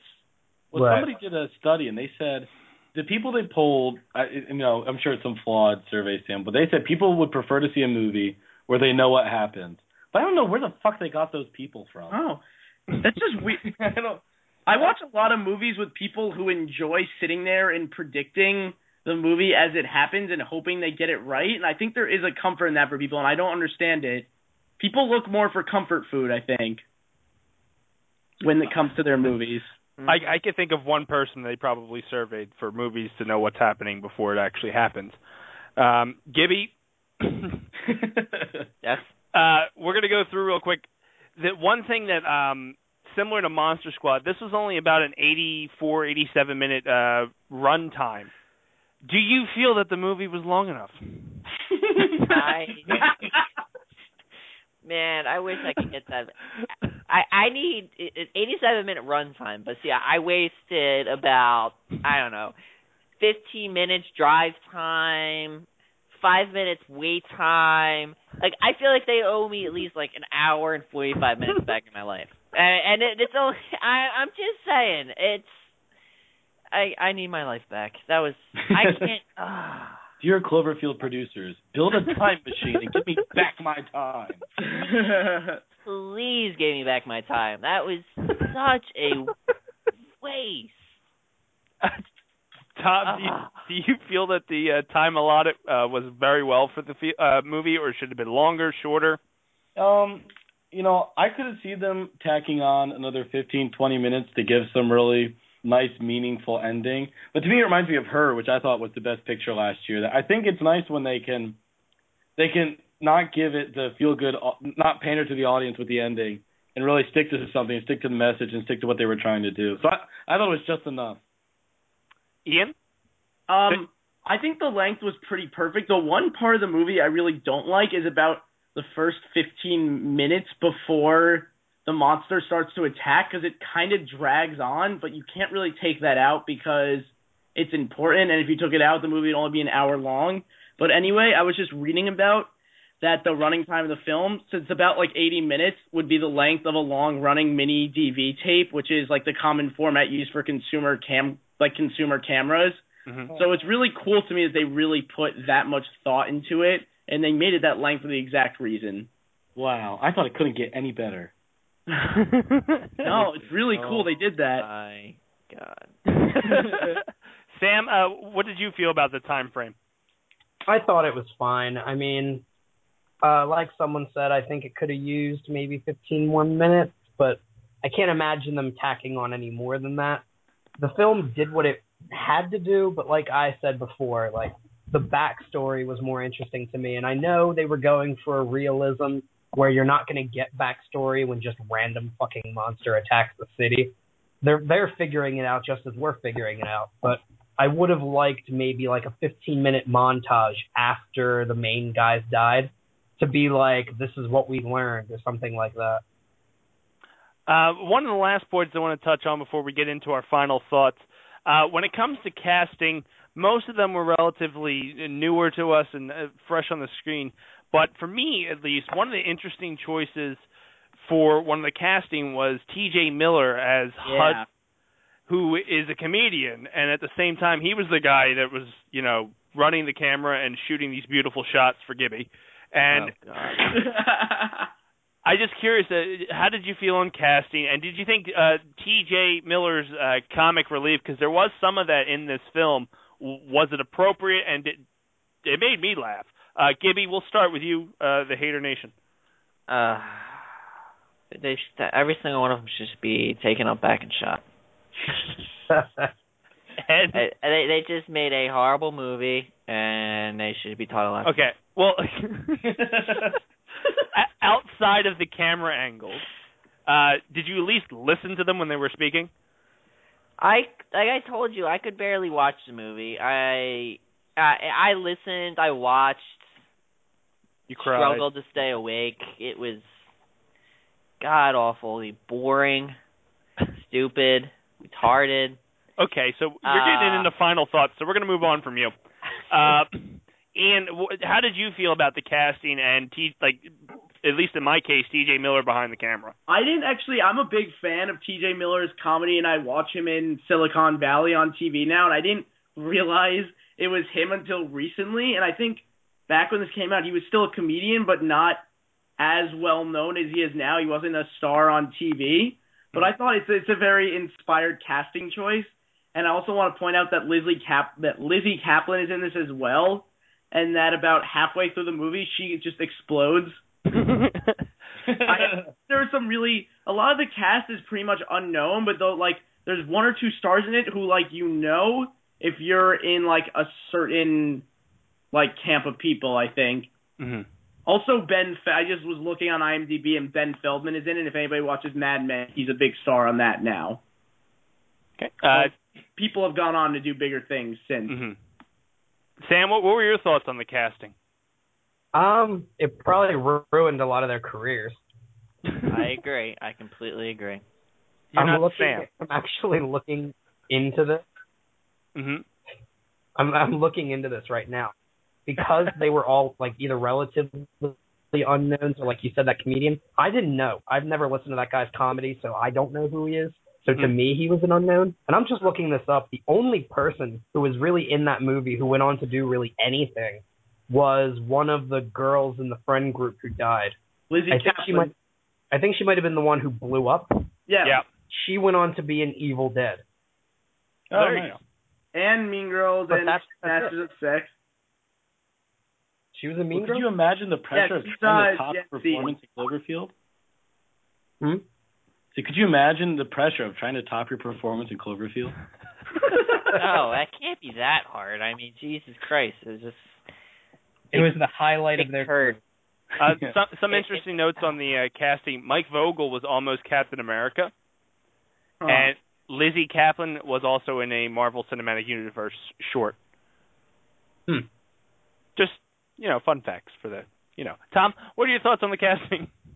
I thought it was great. I love the movie. Everybody fit. I just, I love the movie even more now than when we started the podcast. If I find you, Tom, if I find you. so what we'll do now is we'll go around the horn. We'll get our uh, final thoughts and a rating. Uh, Gib, you're going last. Sam, we'll Oh. start with you. Final thoughts and one to ten. final thoughts if they hadn't done the shaky camera as bad as they did i would have enjoyed it more. The creature was fresh. The idea was fresh-ish. I'd give the movie probably an 8 out of 10 maybe a 7.5 Uh, okay i'll give the movie a 7.5 but i'll up it to an 8 knowing all the little cool stuff afterward. Oh yeah. And Ian, what was uh, final thoughts and a scale one to ten? Um, given that this is literally the only shaky cam found footage movie that I can actually enjoy, um, I really like this movie. It's stuck with me since I saw it five or six years ago for the first time. It's still a really scary monster movie, still effective. Um, I would give it Scary. about They're running. The entire noises and Shush. walking can be very scary. Anyway, um, I would give this about an eight out of ten. okay. No way. Shush. You'll have your rebuttal. I'm pointing at like somebody beside me, but you're not there. I don't know why I'm pointing. uh, Tom, what was your final thoughts and rating of this movie? Yeah, I, I think especially now more than ever, it's it's a fresh, original movie. It's a, an experience that will do nothing but enhance your life and your worldview, and bring it, it, it makes a great heirloom to just keep so everyone can enjoy Cloverfield. But see, I'm really finicky with numbers, so I'm going to give it. I know no matter what I give it, Pacific Rim is going to get at least 1.7 more. So I'm going to give it. Well, plus Captain America just changed the whole spectrum for me. And since giving it an 11 would be ridiculous, I'll give it an 8. Uh, so, uh, Godzilla 98 over there. Um, what are your final thoughts, if you have not already expressed them? And what is the ranking between 1 and 10? Horrible movie. Horrible. It's not a number. Not worth your time watching. Still not hearing a number. Two Girls, One Cup is a higher number than this movie. All right, I'd rather watch that than this crap. I would say at a scale from one to ten, this thing has got to be negative one hundred. it broke the scale, guys. It broke the scale. I would have to go with a one. I mean, is zero allowed? Is zero the actual number? Because zero is my answer. I mean, I cannot recommend this to anybody. Anybody. I feel sorry letting my my the peop the my arch nemesis even watching this. It's it's how god awful it is. So you think? Have you seen the movie Clockwork Orange? Yes. I have not. Oh well, never mind. You wouldn't get the reference. So, well, basically, this is the movie they strap you down, open your eyelids, and make you watch, according to Gibby. exactly. so that, ladies and gentlemen, have been our uh, coverage on the Four Real Movie Club for Cloverfield. Uh, so far, on an average rating, the best movie of the night. Are you kidding me? No, On mine average- has to bring on it down average. a, ton, a negative 100. Hey, still got one more. We still got one more, but still, on average, I'm pretty sure this is still doing better. Oh my god. Wow. This is- this is- Even the naysayers can't ruin this movie. Yeah, even your negative 100 because you, you lied about the scale. It's infallible. Yeah. That's how excellent it is. So Cloverfield, Oscar nominated, a cor- uh, like Academy Award winning, all that stuff. There's no way. For those of you, sorry, for those of you that are listening on Mega Powers Radio, sit tight. We're going to roll into our fourth and final film, Pacific Rim. For those of you that are listening on YouTube, make sure you click the next video. We're going to do that little awkward pause for editing. And now it's time for Pacific Rim. So, uh, one of my favorite movies of the list that we have here so far was Pacific Rim, and also I believe the longest movie that we have here. Um, yeah. It stars, uh, for all I care about, Charlie Day from It's Always Sunny in Philadelphia. He's probably the worst thing in that entire movie. what? You are, oh my god, you are a horrible person. I'm just saying. He. Like, I really that- wanted all him right. to keep the Green Man Watch suit more still. Godzilla 98. yeah, that's true. He Makes a valid point. Um, it, I'm I'm bef- I'm baffled by it. Sam, we'll start with you. What was your initial reaction to Pacific Rim? Well, I never had seen It's Always Sunny, but I loved that guy in this movie. I thought he was really funny, and hi hi him and the little cripple sidekick I thought were really funny. Wow. All right. True Detective season two. Uh, the monsters looked fantastic. The uh battles were really awesome. Uh, yeah, my initial reaction to the movie was that I really enjoyed it. uh, Ian, your thoughts? Um, so I first saw this in theaters, and when I my initial reaction to it, I actually did not like it. And I thought it was kind of overrated, and I initially was not going to rewatch it before the podcast, but I decided I needed to see if my opinion was any different. And it's really weird because after a second time around, I enjoyed it a lot more. I think it's actually I think the movie has its problems story wise, but in general, this is a great monster movie. And you can just tell like from every frame of the movie that director Guillermo del Toro just hello? You're still there. oh, okay, we're still there. Hello? anyway, you can tell from every frame of the movie that Guillermo del Toro is just so in love with his stories and his characters and the monsters and the robots and everything this was I think what also made me appreciate more was seeing the new Godzilla movie and realizing that Pacific Rim did right everything that Godzilla got wrong. That's a long list, Ian. That's a, yeah, yes, yes. But anyway, I still think there's some little flaws in the story, but I'm really happy I saw it again. I really enjoyed it. I think this movie is also hilarious. The funniest part is when Gottlieb runs up to go into a toilet to go throw up, except the toilet is in the middle of a field filled with debris and the toilet is not plugged into anything. And the movie has like very little subtle moments like that, which makes it worth revisiting more than one time. Tom, what was your opinion on uh, Pacific Rim? Dace, man, I've been on this planet for almost 24 years, mm-hmm. and every day of my existence before that movie came out, I had a fever. And it turns out the only cure was more Rocket Elbow. I, I love this movie unconditionally, even more. Sorry, Cloverfield, but Pacific Rim is in fact the love of my life. That was the most fun I've ever had in the movie theater. Everybody was cheering, everyone was clapping. I'm a huge Sons of Anarchy fan, so I was super happy to see Charlie Hunnam in the leading role. It's just, it's the kind of movie that that doesn't get made. I don't know how it got made. Honestly, it got made because Guillermo del Toro is such a big fan of that kind of stuff, and you could tell in the movie making that this was made by a movie by someone who really loved what they were, t- what the story they were telling and the genre they were telling. I just, I just thought it was incredibly excellent. And lastly, Gibby. Yeah, yeah. I I actually liked the movie. Um, I I loved it. It was definitely into a uh, genre that I like. Uh, I used to watch like Evangelions and stuff like that, which is pretty much copy paste what this movie is as an anime. Mm-hmm. And that was like a series, and I I loved it. Um, the Japanese are very big into this, basically into this type of genre. And uh, my only issue was, which apparently is you guys liked are the stupid scientists, which drove me nuts because of their stupid antics. Stupid Um, but um, that that would be my only issue with the movie. Um, but you guys apparently liked Yeah, you're a terrorist. their stupid antics for some reason. I I know I'm supposed to say bias on this, but Brian, you're just stupid. I am a genius. All right, Jesus. Everything you think is wrong all the time.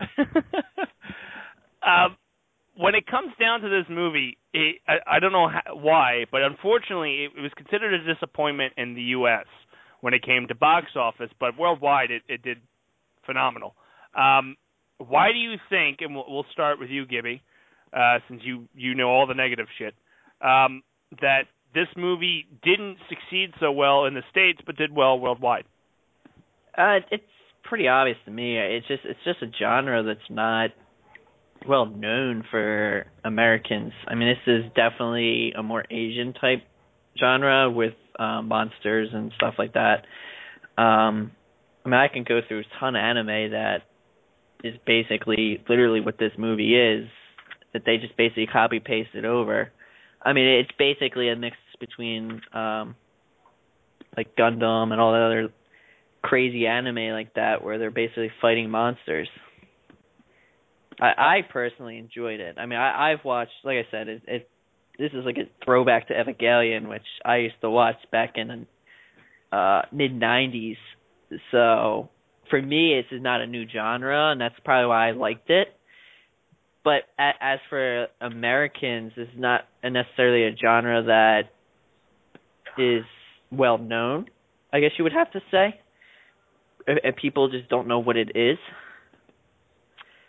Okay, Sam, what what were your thoughts? Why do you think it did so well outside of the U.S. and not so much here? Well, I can't speak for outside of the U.S. since I've never fucking left the country, but I think Hell the number yeah. one reason it didn't do well here was marketing. I don't think it was marketed very properly. Mhm. I know going into it, I actually didn't want to see it. I just thought it was going to be a shitty movie about giant robots. And then That- my uh, my girlfriend made me go see it, and I loved it. I just wish they had a. I mean the trailers didn't pique my interest, the TV spots didn't really pique my interest, and it was only because people were telling me that I had to see it, I went and saw it. Mm-hmm. Hmm. Uh, Ian, what are, your, what are your thoughts? Why do you think it didn't do so well in the states?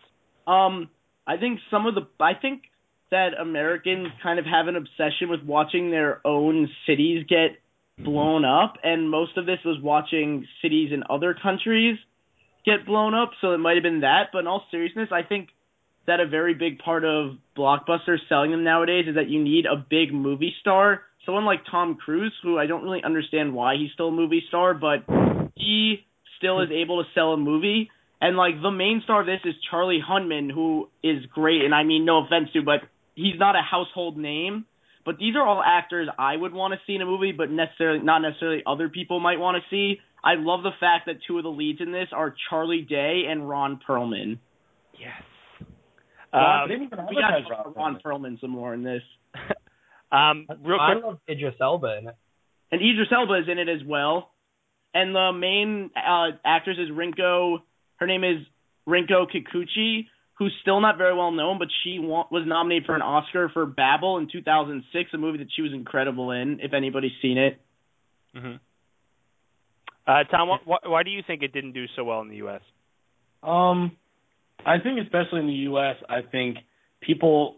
So, I, I think a lot of it was the marketing, obviously, but I think people saw that trailer and they thought they knew exactly what it was, and just turn your head just turns off right away. I mean, it's the same way. How long did it take in superheroes to really break into mainstream pop culture? And we're 14 years into this wave of superhero movies. You know, so I think I think people see kind of giant robots and monsters, and they just kind of scoff at it. Um, and in a, a lot of ways, I think its uh, talent credentials are just ahead of its time. You know, British TV like Doctor Who's really starting to get its claws into the United States, but it's not quite there yet. So, like, to, I love Idris Elba, I love Luther, but he, you know, I don't think he was a draw. I didn't even know Ron Perlman was in this movie, and I was probably about as excited for this movie as you could be Mhm. which was nice because as we were saying earlier that it's you know you're just never surprised by anything anymore. But it was just such a relief to finally get to go oh and see somebody pop out that you weren't expecting. so they they treated. I remember they treated that scene like they he like tur- he's faced like the other way, and then he turns around like it's a big Yeah, get a reveal shot.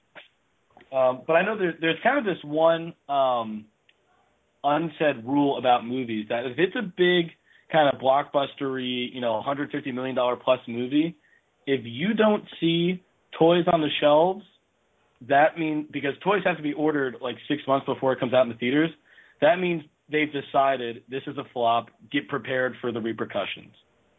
So I think so. I don't know what happened, what cut the studio saw, but the fact that there was almost no ancillary for fucking giant robots fighting monsters That's crazy. means that right. I mean, they I- they were planning for this to bomb. So for some reason, no one got behind this. I'm sure that I can- Go ahead, I Ian. can kind of understand why. If I can, if I could say a word. No, Ian, you can't.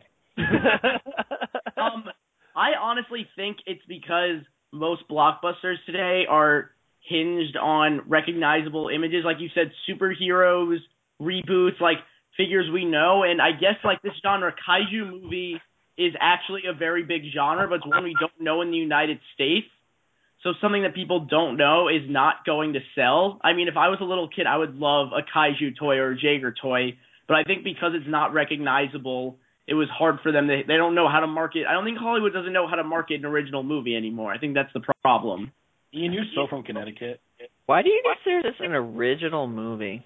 I mean, I don't know what to me I thought it was, but I know what you're. I'm not. I don't know the anime the way you do. Well, it's not ba- I mean, even though there's that that pre-existing notion of Gundams and monster movies, it's still an original plot, an original yeah, the franchise. original plot, the characters are something. All right. that did If, not if you fit. go just just Google Evangelions, it is I see. literally copy paste the same thing except for the fact that it's one person in Mm-hmm. a suit, not two people. Literally copy, cut and paste. Same five level tier monsters. They the only other difference is they spawn from the sky, not from the ocean. Literally copy pasted. And also, I don't know if this was on purpose, but the Jaegers do look a lot like the guy from Halo or a Transformer. They just remind You're like an old Italian mom. What did you say? What are those things? Is that the Transformer Halo bots?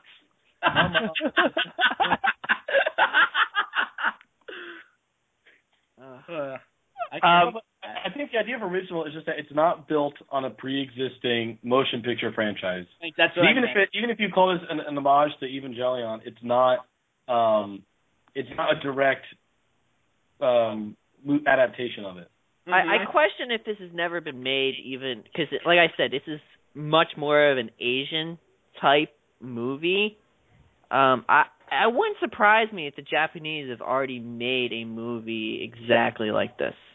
But I because think, you know, this is an extremely popular um basically theme for especially I know Japan.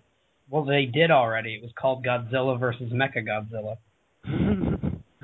No, I mean uh whatever. Like I'm I'm sure they've made like an Evangelion type movie is what I'm saying. I think your debate skills are amazing for the record.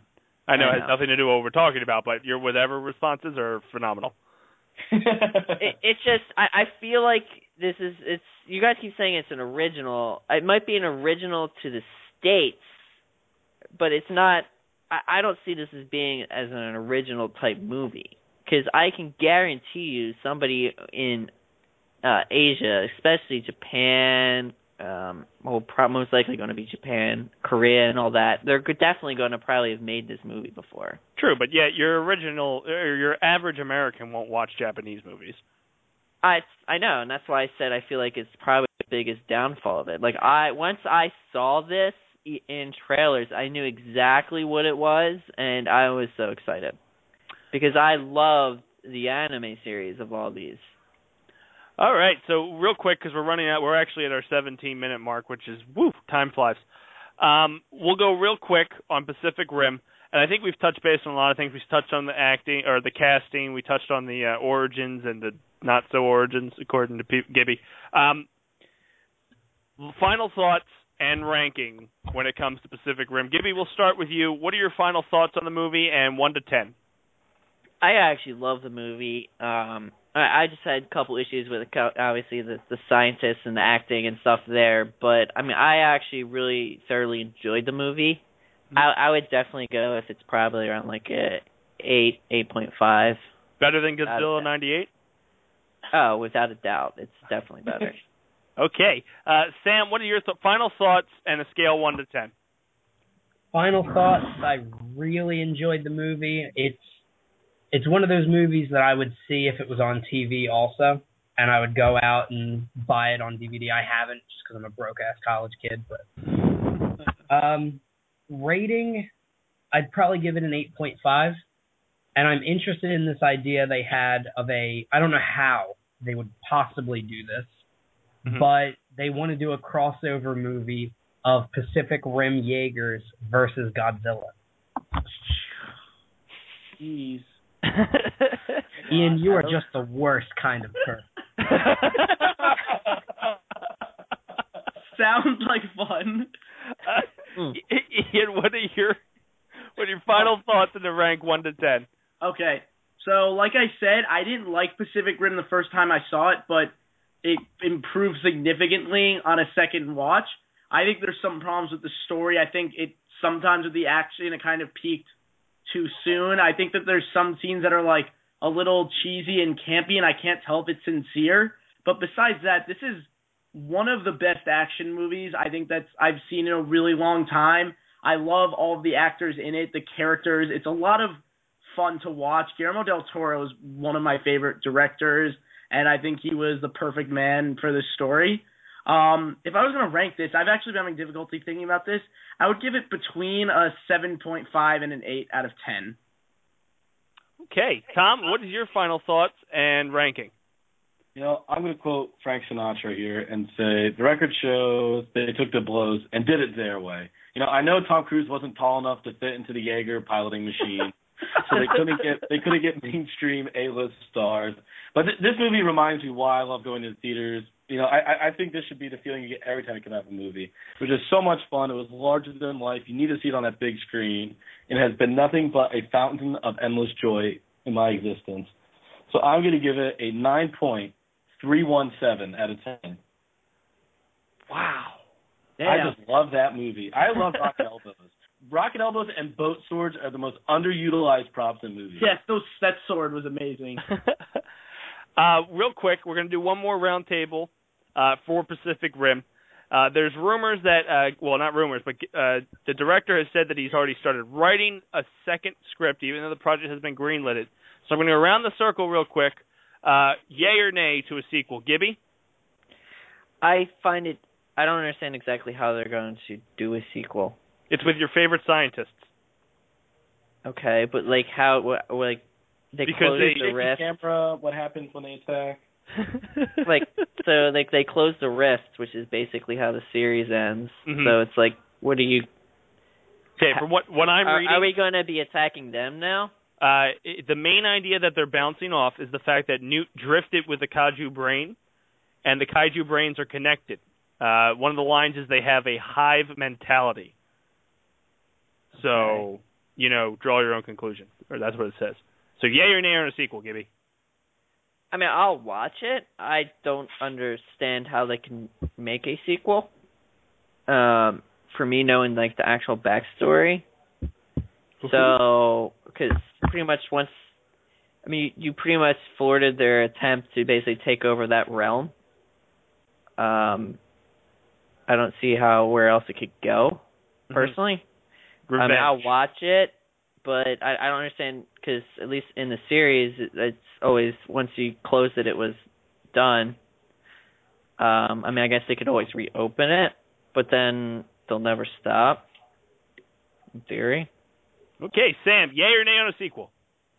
Uh, I'd definitely give it a yay. I don't know if it would be as good as the first one. Most sequels aren't as good as the first one, but I would be open to seeing it. Okay, Ian?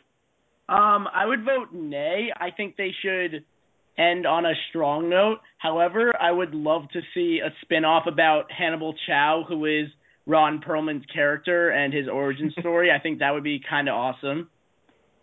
Sweet. And lastly, Tom, yay or nay? The coolest thing of the original Star Wars movies was that line, I fought with your father in the Clone Wars, and what does that mean? Idris Elba's last words are, you can always find me in the drift.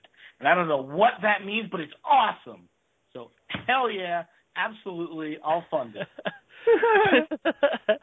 Sweet. So now it's that time of the show where we go around to all our panelists here to plug what they're doing and get their names out there for they, helping me here on the Four Real Movie Club. So Gibby, we'll start with you. What what's what do you do?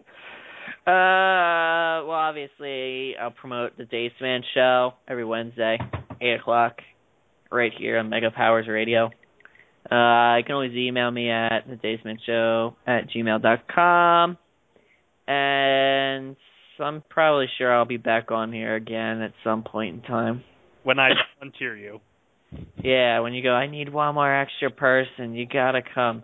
You, you got literally three days. Please watch all four movies. Thanks, Chris.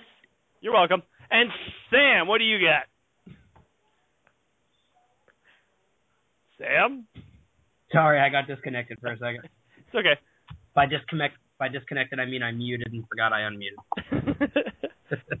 uh, I've got now that I've graduated college, uh, I'm going to be having to look for a job, but I'm going to be starting up Science 101 finally. Uh, you can look us up on Facebook, Tumblr if you'd like, tumblr.com slash Science 101 blog. Uh, yeah, just kind of talking some science shit. You need some help in courses. I go over problems, and I try to make this degree that I got worth something. So. uh, Ian, anything to plug? Um, yes, uh, you can find more of my reviews about uh, movies, TV shows, other things like that. My website, The Reel Deal, and the uh, address for it is reeldealblog.com. And I'll just note that real is spelled R E E L. Get it? It's a pun. Um, so Reel Deal Blog, R E E L, R E E L, reeldealblog.com. Um, you can also find me on the Reel Deal podcast. Real also spelled R E E L there, and you can find that podcast on uh, my website, reeldealblog.com. You can also get it on iTunes. I host that with my co-host Cassie Grimaldi.